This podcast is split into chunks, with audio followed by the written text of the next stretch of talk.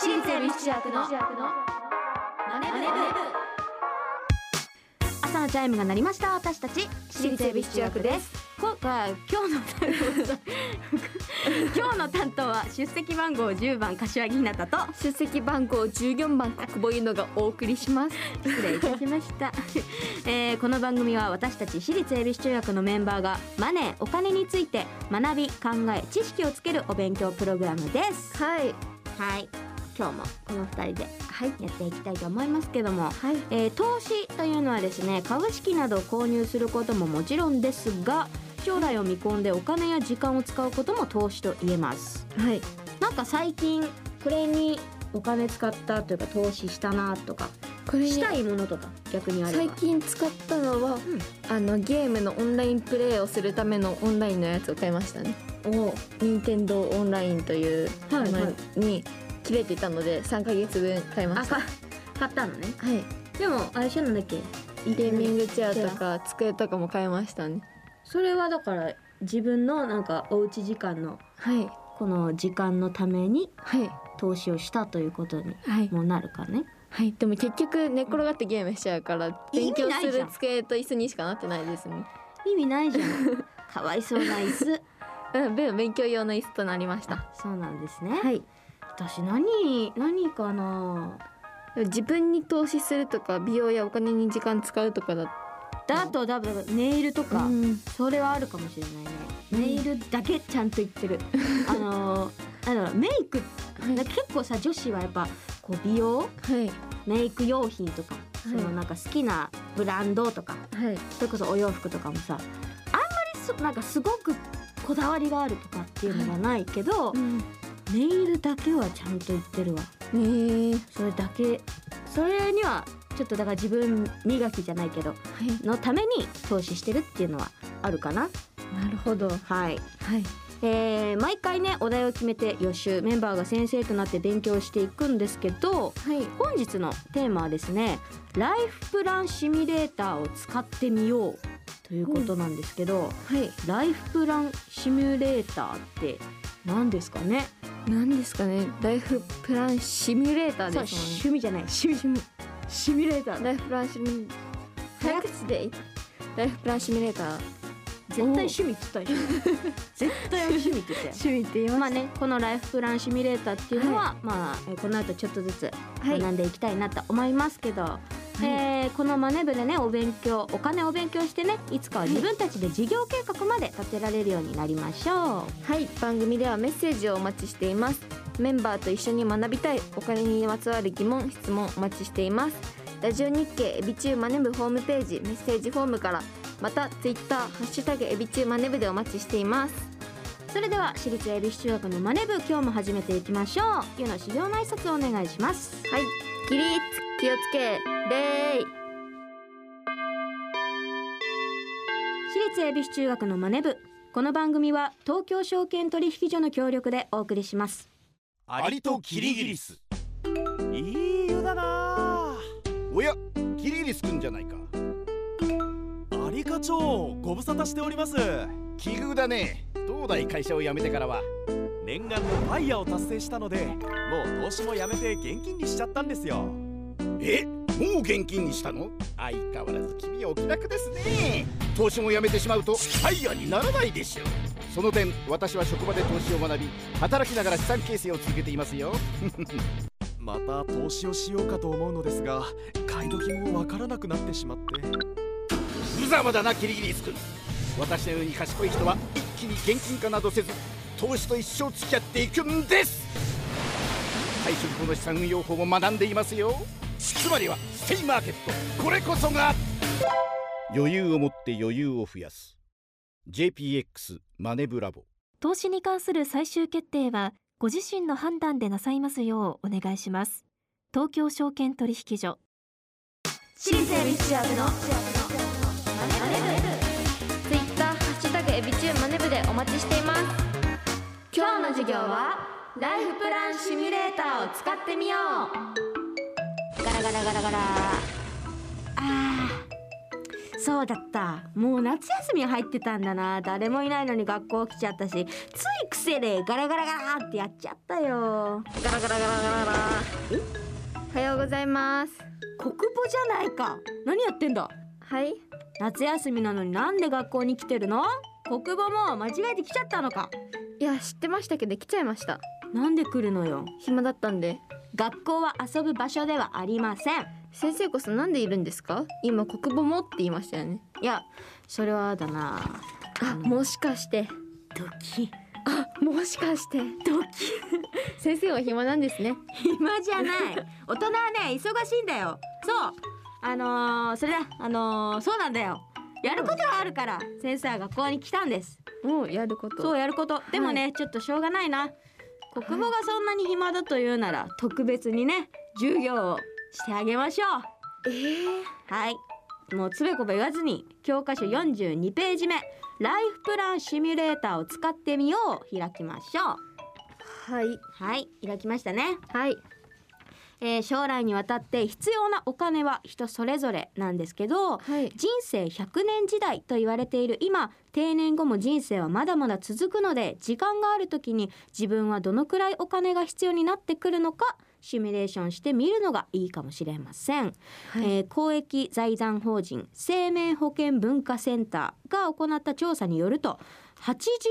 84.4%と8割以上の人が自分の老後生活に対して不安を抱えているそうですはい8割以上の人が8割以上の人が、不安を抱えてるんだということですけども、はいえーまた老後生活に対する不安の具体的な内容を見てみるとね、はいえー公的年金だけでは不十分うがん82.8%と最も高く続いて日常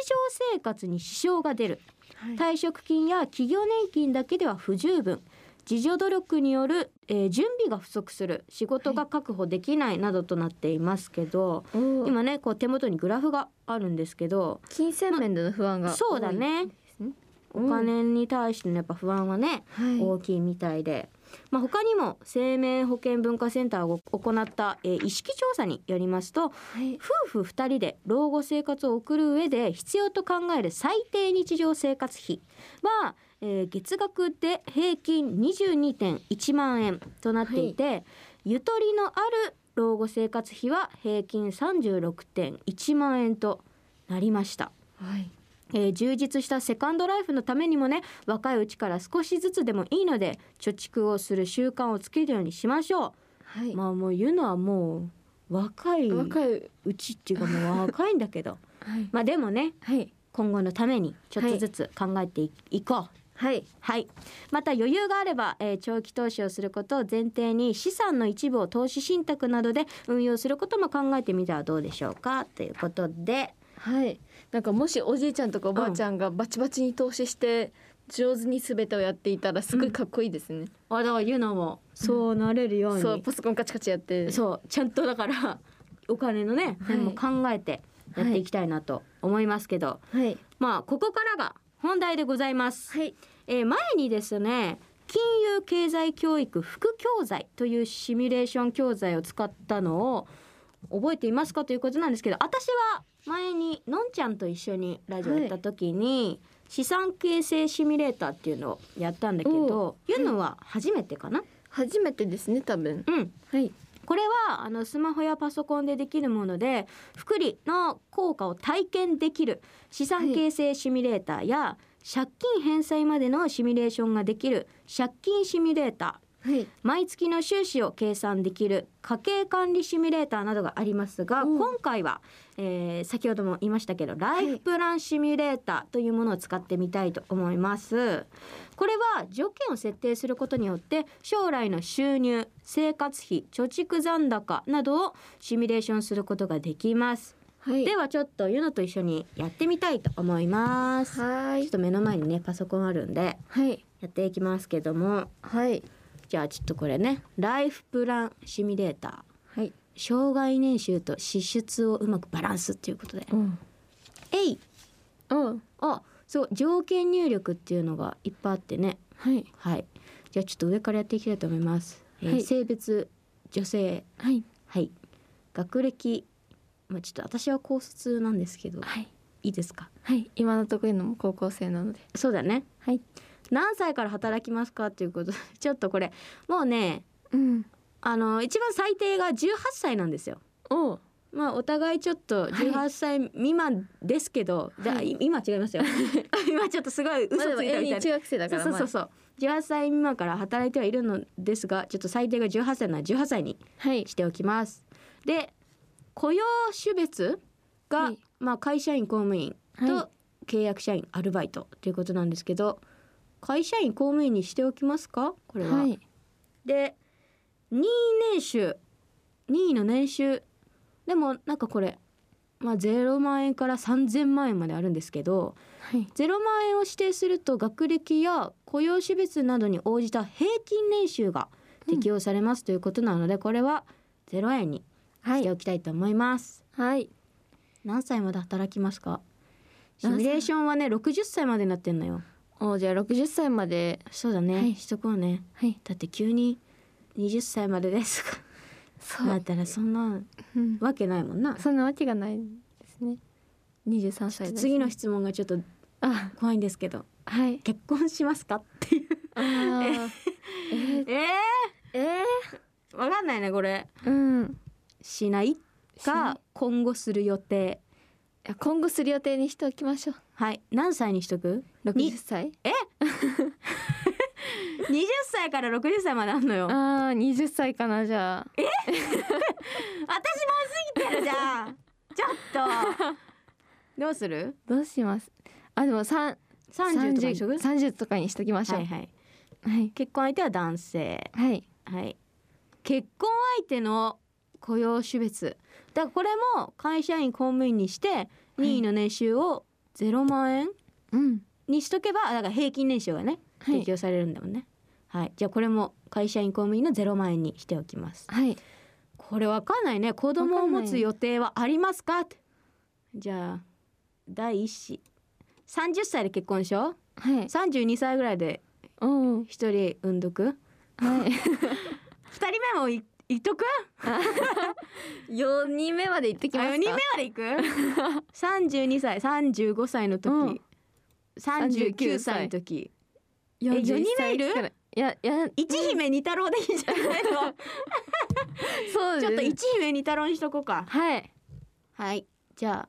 子どもの教育は大学から私立とか高校から私立うん中学から私立小学校から私立大学まで国立か公立かと公か立どうするちょっと私立恵比寿中学なんで中学から私は立いでいいですか、はい家は購入しますかしない買っときましょうはい大都市の一軒家か地方の一軒家大都市のマンションか地方のマンションあーうーんどっちがいいですか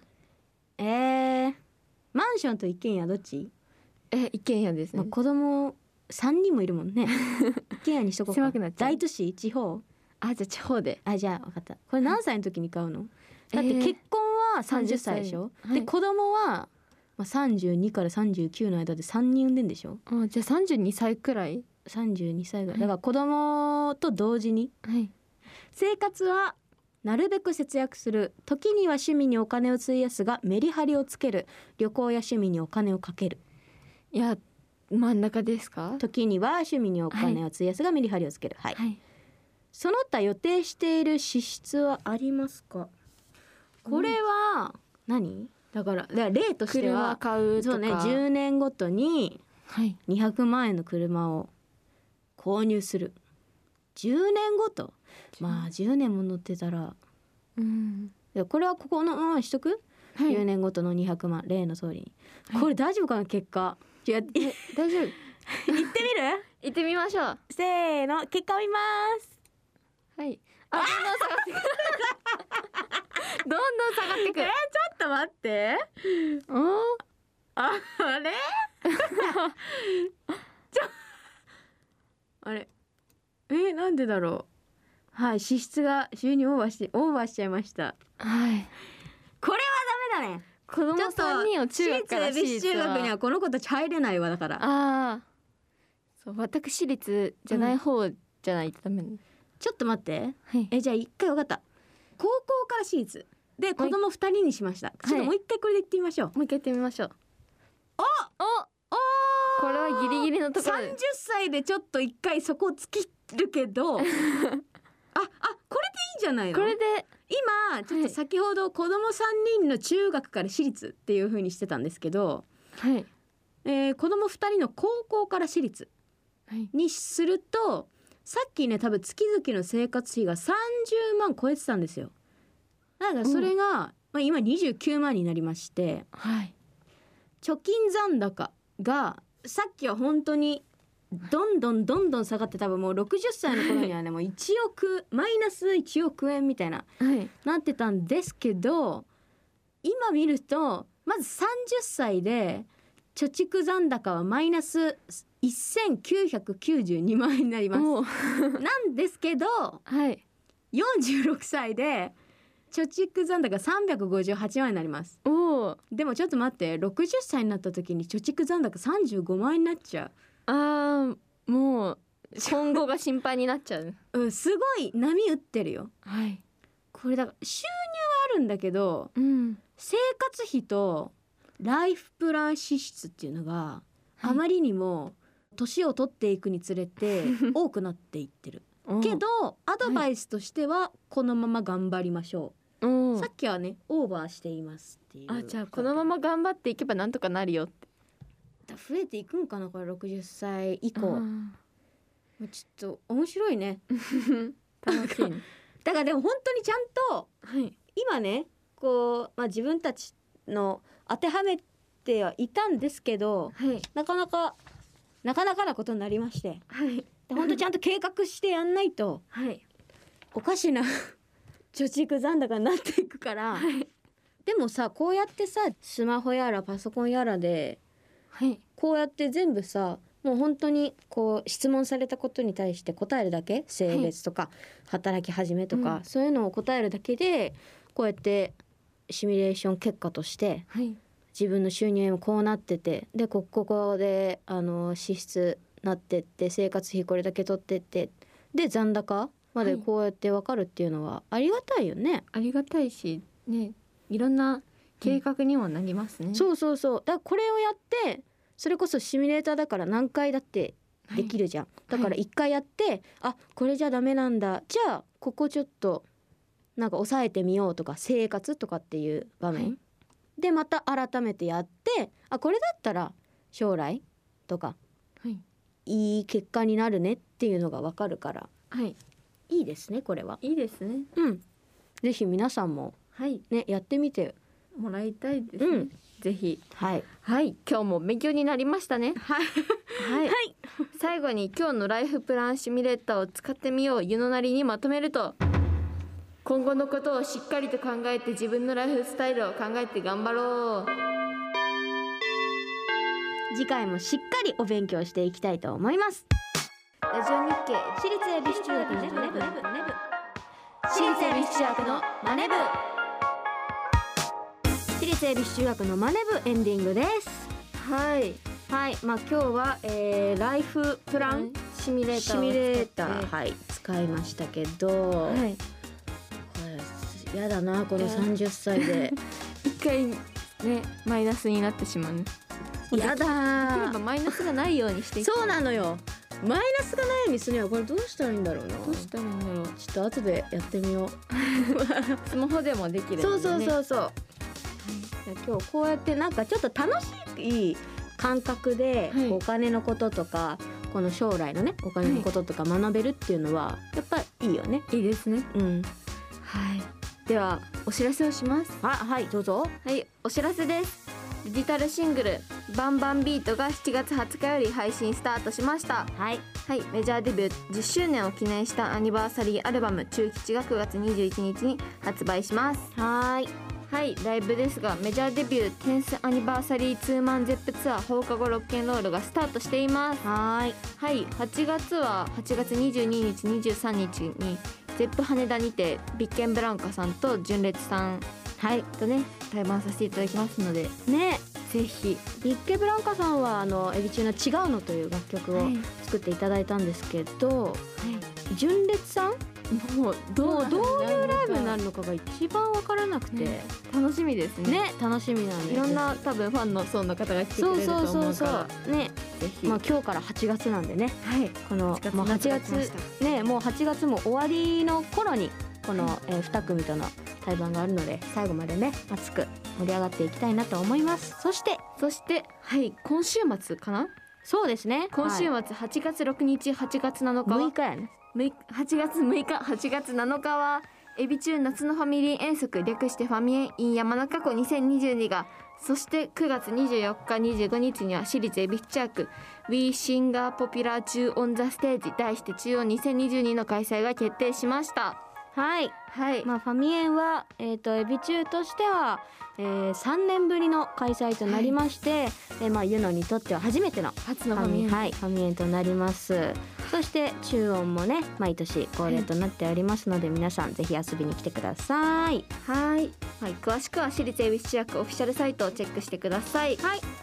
えー番組ではメッセージをお待ちしております今日の授業の感想次回の宿題についてメンバーへのメッセージ宛先はラジオ日経エビ中マネブホームページメッセージフォームからまたツイッターハッシュタグエビ中マネブでお待ちしておりますそれではまた来週です私立恵比寿中学のマネブここまでのお相手は出席番号10番柏木ひなたと出席番号14番国母のでした。お疲れ様でした。私立恵比寿中学のマネ部この番組は東京証券取引所の協力でお送りしました投資に関するご判断はご自身の責任において行われますようお願いいたします